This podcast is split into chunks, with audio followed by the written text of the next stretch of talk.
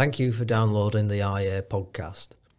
The episode you're about to listen to was originally featured as a video on the IEA's YouTube channel, IEA London, but we've taken the audio and we've turned it into a podcast so that you can listen on the go. Enjoy. Hello and welcome to a new episode of Markets and Morality, our IA show where we discuss contradicting opinions within the classical liberal free market tent. I will be your host, Adam Bartha, the head of international outreach here at the IEA. As you might have noticed, a lot of things happened in British politics in the last 10 days. Um, right after the Jubilee celebrations, Sir Graham Brady announced a no confidence vote against the Prime Minister. And although Boris Johnson did win the vote, its sheer existence already weakened the Prime Minister in most countries, it's rather unusual to have the fate of the prime minister determined by changeable rules of a political party. But as with many things in British constitutional affairs, a lot of the individual actions are guided by the respect of tradition rather than codified rules. But is it a feasible way to actually govern a modern country? As British politics is descending into a more American style reality TV show at some points, the question often arises whether the UK should have a codified constitution in order to make rules clearer and less prone to misuse. After all, we know that London has been the birthplace of many constitutions that are still in place across the world today, so it's somewhat ironic that we haven't written one for ourselves. But maybe it's never too late. And in order to discuss this, I'm very happy to welcome two prominent classical liberal free market thinkers to debate whether us, classical liberals, should be supporting a codified British constitution. First of all, I'm delighted to welcome Dr. Austen Morgan, who is a barrister at law in England, Wales, and Northern Ireland. Dr. Morgan practices private and public law, especially with an international aspect. He's also a writer and often lectures on UK constitutional law. So we are very happy and welcoming um, his expert opinion in this area. I'm also delighted to welcome my colleague, Sam Collins, who is with us today. Uh, Sam is the senior advisor to the IEA Director General. So whenever you hear Mark Littlewood playing saying clever stuff, it's usually Sam who is behind the scenes. So, gentlemen, it's a pleasure to have you here. Very welcome to the show. Thank you very much. Um, Dr. Morgan, I would like to start with you, and I would like to start with a rather hypothetical question. If you had to design an ideal constitutional system without any kind of political constraints on adopting it, what would that system look like? Do you think that there is an ideal country somewhere out there that the UK should resemble the most? Um, the answer is it would be so abstract that it wouldn't sit within our politics and history. A constitution has to come out of our, what some people call native tradition, though I think we should say native traditions. So no ideal country at the moment. But in uh, terms uh, well, of basic uh, the, principles, what do you think the basic principles oh, can or should be for a codified constitution? The, the first, the first uh, modern constitution is that of the United States, 1789, and that's what everyone goes back and refers to in terms of constitutional principles. There are about 200 constitutions in the world there's one website in Texas where you can look at them all, um, and they all tend to try and do the same thing, but there are considerable variations within the Constitution. I favor a constitution for the United Kingdom. I favor it because of the horrible experience of Brexit and the way our constitution broke down. And I would draw upon this website in Texas if I were ever asked to draft either a constitution or a bit of the constitution. Sam, Dr. Morgan already hinted at some of the issues in the last couple of years when it comes to problems around around our constitutional arrangements. If you look at the political developments, it's very hard to conclude that the system is perfect as it is. So why do you support the status quo essentially? What do you think that these problems would have existed even if we had a codified constitution? Or you think that yes, although these problems do exist, they're not significant significant enough to outweigh the benefits of having a rather flexible, uncodified constitutional arrangement? I mean, you very well made my point for me, Adam. Uh, the, basically, the, the benefits of an uncodified constitution is the flexibility. And I actually think that Dr. Austen uh, summed up one of my major objections to a constitution quite well in his introduction that a constitution that would work, that would actually, that would be the best, the thing that we were aiming for, is so, uh, is not possible to achieve. It's, uh, so I think if we're looking at the reality of how constitutions in a lot of countries, including the United States, Australia, Canada, have actually developed over the centuries since they were introduced, it doesn't actually seem to protect the country from um, from political uh, upheaval, from centralization of power in the state, whether that's federal or uh, or state level.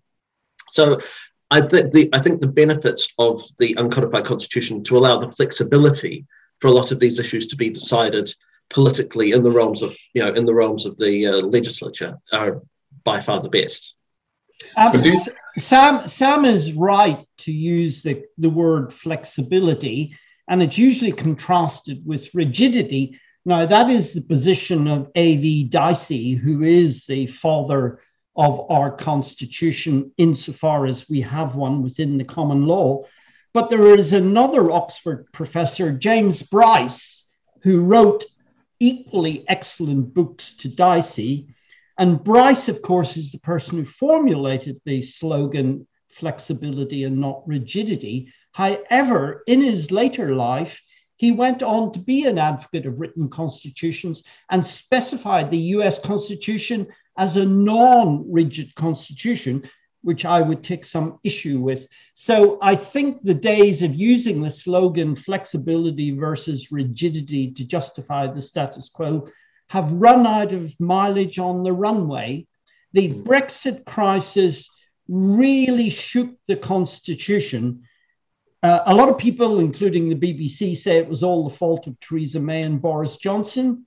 I take the view that it was the fault of Parliament and the fault of the judiciary, particularly on the second Gina Miller case. The Constitution broke down. Someone like Lord Peter Hennessy agrees with that analysis. He blames the executive. I blame the I blame Parliament and the judiciary. And that's why I say that after 2000, when we had a lockdown, and I wanted to write another book. I chose to write a book advocating we should have a written constitution. And of course, Boris Johnson in his 2019 manifesto had precisely that, pro- that proposal, a commission on a constitution in his manifesto. The Tories then resiled from that position, but I want it brought back for the next general election. And whichever party says it's going to have a commission on the constitution, it will um, it will get my favor. But it's not only the Conservative Party that tried to implement some constitutional reforms. It's New Labour also tried and failed.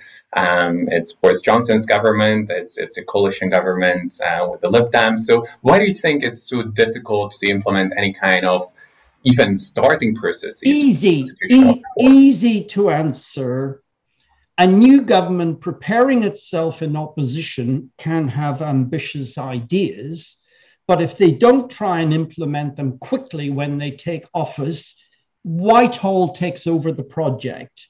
Right. The Blair project of constitutional reform was serious and went so far, but was taken over by Whitehall, and Blair agreed with Whitehall. The David Cameron project of constitutional reform was also taken over by Whitehall. The Tory government is a sans culotte government, as I call it. In a sense, it's not been taken over by Whitehall. It has tried to change Whitehall by its form of radicalism. Sam, uh, you mentioned flexibility as one of the main benefits of, of the uncodified constitutional system.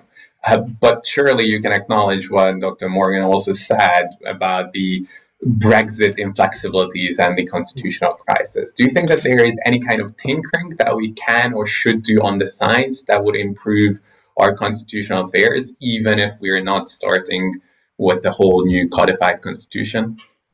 Oh, absolutely, but I think it's quite important to go back to Dr. Austen's point from from uh, a bit earlier on. The um, I completely agree with him that Parliament and the judiciary were to blame for many of the constitutional problems that happened around Brexit. I am very, very far from convinced that having had a codified constitution would have reduced the uh, the impact. For example, if you're having a codified constitution, presumably, and I don't want to put words in uh, in Dr. Austen's mouth, but uh, presumably you would have a significant amount of judicial review attached to it. And if that's the case, then I don't see how you would you would likely have seen much more involvement from the Supreme Court during the Brexit process rather than less. Sam, and- Sam, I want to um, I want to change the relationship between the three branches of government: the legislature, the, the executive, and the judiciary. Um, the Supreme Court went too far in the second Miller case. Hmm. Uh, therefore, one needs a constitution to restrain a Supreme Court going that far. At the same time, one also needs to protect an independent court system, and I favor that. The answer always is that you come back to a fundamental document called, called the Constitution, which imposes powers and also limitations on all the actors in the Constitution. Now, this, this is simply a literary exercise for wise people sitting around a committee table, and it is very difficult to do. But that is essentially what 200 states in mainly the, sec- mainly the second half of the 20th century have actually attempted to do. I can only point out that the UK is uh, unique to the point of eccentricity on the question of a codified constitution. There really is nobody else that comes close. Maybe New Zealand, not really Israel, but frankly, nobody else in the world. Now, maybe some English people enjoy the sense we are unique in the world, we do things differently here. But sorry, we need to get the three branches of government working together. And the only way you can do that is have some other voice telling them, you can do this, you can't do that. Well, but this totally changes the entire basis of what the British political structure has historically been. Yeah. Britain, yeah, but, but I think that, well, that's a very different um, conversation, which is quite, which I think is an interesting one. But I think that if we're going to talk about having a codified constitution, then we need to be very specific about what we're talking about. The, his, the history of the of the British state has always been the queen, the monarch in parliament, and the three branches of government effectively. I mean, sub post Glorious Revolution, working from you know the powers emanating from parliament. And so the whole idea of the British state has been that, that the democratic house can override the will of the monarch of the of the judiciary and of the uh, of the uh, upper house. And i'm not i'm not quite sure i'm convinced that we want to move especially when you consider when you actually look at the united states you look at um, even countries like canada even even germany and see the centralization of power that you've that you have in the central state and the diminution of, uh, of individual liberties in a lot of those cases, in a lot of those countries. I'm not really sure that we want to be moving in that direction at all. I think that would be a very dangerous move. Do you think that centralization in the UK is worse or better because I of the lack of a codified constitution? I mean, what are the areas where you think that the government overreach? You know, we are yeah. both classical liberals. Where can you point to government overreach in Canada or Germany where you can't really do that in the United Kingdom? No, absolutely. I completely agree that we have a huge problem with government overreach in the UK. The big benefit about the the uh, uh I'm going to use the hated term again, flexibility, but the big advantage of the British political system, as it is as it has been historically understood, is that the democratic, the democratically elected parliament can change, can upend the rules of the game and can radically change the direction of things. And in the in the United States, for example, what you've ended up doing is instead of having these decisions based on um, on democratic uh, democratic elections, a lot of them have been decide uh, have been taken either by the administrative state or directly by the judiciary. I mean, mm. abortion is the obvious example, but there's thing, but uh, things around administrative state. I think it's the Exxon the Exxon Mobil uh, case, which uh, basically said that uh, administrative uh, bodies can make their can make their own rules and will not be uh, cannot be judicious, uh, judicially reviewed. Sure. So I don't. So I really think that it's a that the benefit of being able to democratically overturn some of these things without having to worry about uh, the con- some of the constitutional rules is a benefit. Um, so I think Adam, um, when we talk about codification or writing the constitution, one could write what we actually have as a conservative and say our system has evolved perfectly. It's in a pristine state now, so let's just write it down to preserve it. Um, I think if you wrote down the way the Constitution works, you would want a, a neater, more equitable, more democratic design. So the whole process of codification would actually lead to constitutional change. I've become a convert to the idea of a federal UK in recent years, partly because of the problems created by devolution.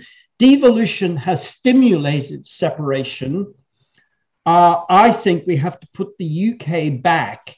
And the only way we can do it, especially in Scotland, is separate reasonable Scottish people from the separatists by saying, look, we will recognize an entity called Scotland, which we cannot take off you, but that entity will sit within a federal UK, and there mm. will be a federal government in London or in somewhere else, which will have a limited number of federal functions.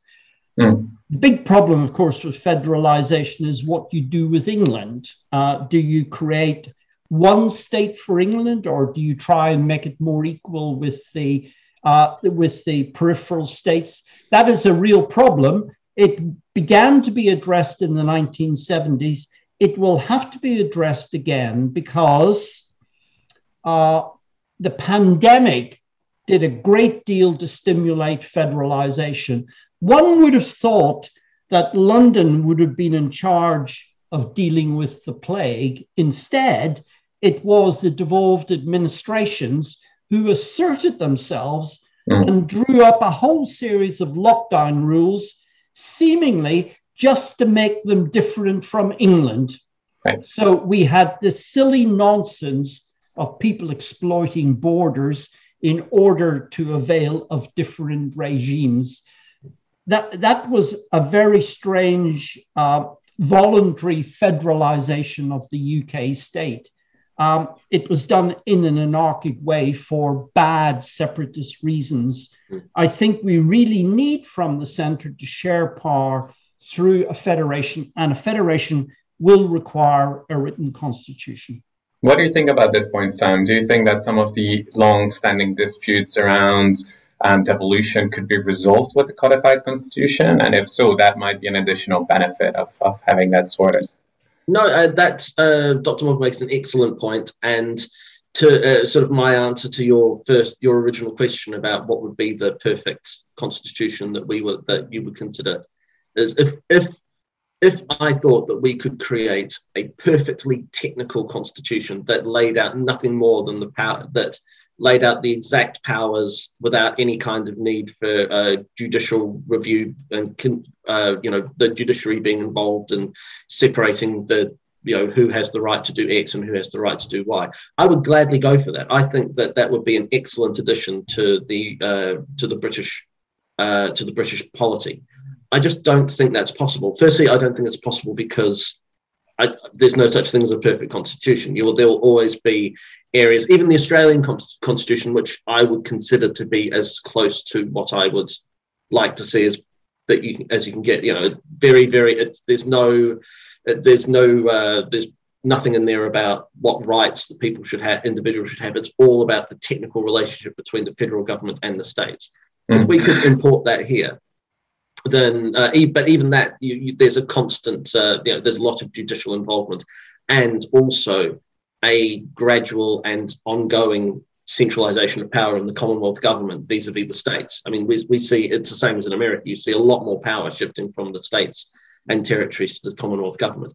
But even if uh, even if you could do even if that was on the table, I just don't think that's politically possible. I think that any attempt to codify a constitution now would result in a huge number of negative and positive rights being uh, imported into it through hmm. the through the constitution writing process. I just don't think it's possible to write a perfectly technical. I, I, I agree with Sam on the risk. In, in the book I've written, which will be out later this year, I've contrasted two groups of people. One is the common lawyers who think the Constitution exists, usually in their heads, and they want to keep it going uh, like Sam does because they say it has worked and therefore it will continue to work, which is not necessarily a logical conclusion about the future, based upon the past.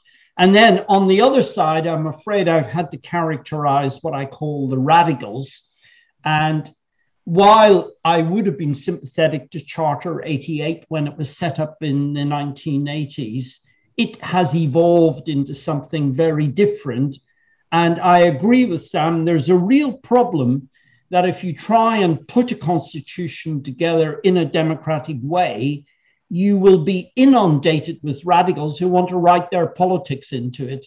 As long as it's got their seal on it, they are happy, but they are not willing to work within a structure that is more broadly and democratically put together, including by using the existing institutions of our central government and our Westminster Parliament and our devolved parliaments. They would all have to have a big input into such an exercise. I don't underestimate how difficult my project is. I've already indicated that the best time to do it or start it is at the beginning of a new government, which has a very a very important legitimacy, such as the Blair government in 1997. The problem is keep the project within democracy. Don't let Whitehall do it because all you'll get is more Whitehall. Mm. I think there's probably yeah, there's probably agreement between the two of you on that front. But Sam, I would like to push you a bit more about the kind of ideal constitutional system or ideal constitution that you've outlined, namely Australia's.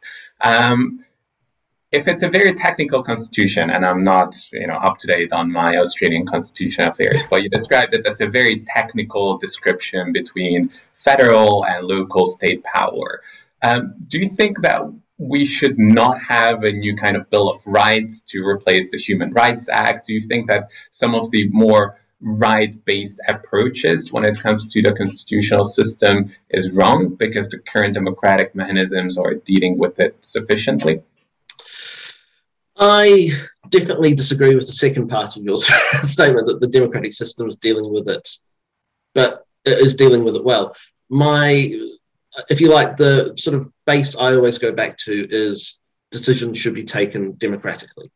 And I think that with the best will in the world, even you know, almost no matter how well you write a constitutional structure, the uh, judiciary will take an ever growing role in making and deciding the, the exact outlines of rights. And to be honest, so does that harm actually classical liberal outcomes? I mean, um, it's not always obvious to me that the people are necessarily supportive of classical liberal outcomes. So maybe a system that's made based more on checks and balances and different, you know, power struggles between various institutions actually leads to better, from our perspective, more classical liberal outcomes rather than a purely uh, democratic mechanism. I think that judicial decisions are a very bad way to set policy of any sort. And I, I, th- I mean, there are some areas where perhaps I, st- honestly struggling to think of one, but I, I, can imagine that there are areas where, oh, okay, slavery. Slavery is a prob- is a perfect example where the state should, that where you know if it was written to const- if we had a codified constitution saying thou shalt not have slavery, and the courts and the courts you know went around and found people who were being held as slaves and required them to be freed because of the Constitution. Fantastic, great. That is a very black and white decision where you can say, yes, you know, 90% to 99% of people would agree. But I, I think I'm, I'm, a bit like, um, to paraphrase, I think it's Abbe uh, on this, uh, what he said about second chambers of parliament. I think if it, if, if it already agrees with what the with what the democratic element wants, then it's superfluous. And if the constitution disagrees with what the democratic element says, it's a bit pernicious. I mean, I'm not really sure I want these kind of to, to take abortion, for example, which is a very hot button issue. I don't think that we would have been nearly as well served if it had been the judiciary just making that decision based on a Bill of Rights than it, than it was evolving through our um, democratic structure. Mm-hmm. But Dr. Morgan, you have already mentioned the timeline when it's ideal to implement or start implementing a new constitutional system. Uh, but in terms of the key pillars, what, what do you think are the most important to include? Well, do you agree may, with may, Sam may, that it should be just a balance between the different institutional structures within the country, or should it be a more broad based uh, constitution, possibly with Bill of Rights or a Human Rights Act? Um, I've learned after all these years as a practicing lawyer that what is best is as few words as possible, each word well chosen, because if you have long legal text, it will look like the UK's withdrawal agreement with the European Union, mm. uh, which was certainly not written to create legal certainty uh, and achieve something practical, uh, it seems to have had some other different objectives. So I do favor a constitution being written by artists and historians as well as lawyers to have the virtue of aesthetics within it. Uh, that's how I see it. May I say something on rights? Um, for once, this government has got something right on rights. There's been a long uh, desire to get beyond the Human Rights Act. The problem with the Human Rights Act is that it brings the Strasbourg Human Rights Court into our law much too much and unnecessarily so. This government is committed to a UK Bill of Rights, and our Lord Chancellor Dominic Raab has actually moved with fleet of footness uh, in his early stages in that post to bring it about. So this government might be producing a UK Bill of Rights, which will be very similar to the Strasbourg Convention, but these will be British rights created by our people and implemented by our judges, uh, largely without any deference to Strasbourg, which will continue continue to exist out there as part of the Council of Europe. Um, I would like to have seen the Bill of Rights caught up in a bigger constitutional project, but it looks like we might be getting a down payment on a codified constitution, uh, just as the US Constitution didn't have rights in it at the beginning, but the first set of amendments, which were called the Bill of Rights, came along some years after the original Constitution. And look at the way American people talk about their rights. They identify them by numbers. My First Amendment rights. I'm going to take the fifth. That's what we need. We need people to know the Constitution is their Constitution and that the rights put in it by the technocrats of this world will actually be resonating with the people out there. There are problems with rights. The so called Second Amendment on the right to bear arms doesn't actually say that, even though the National Rifle Association always says it does.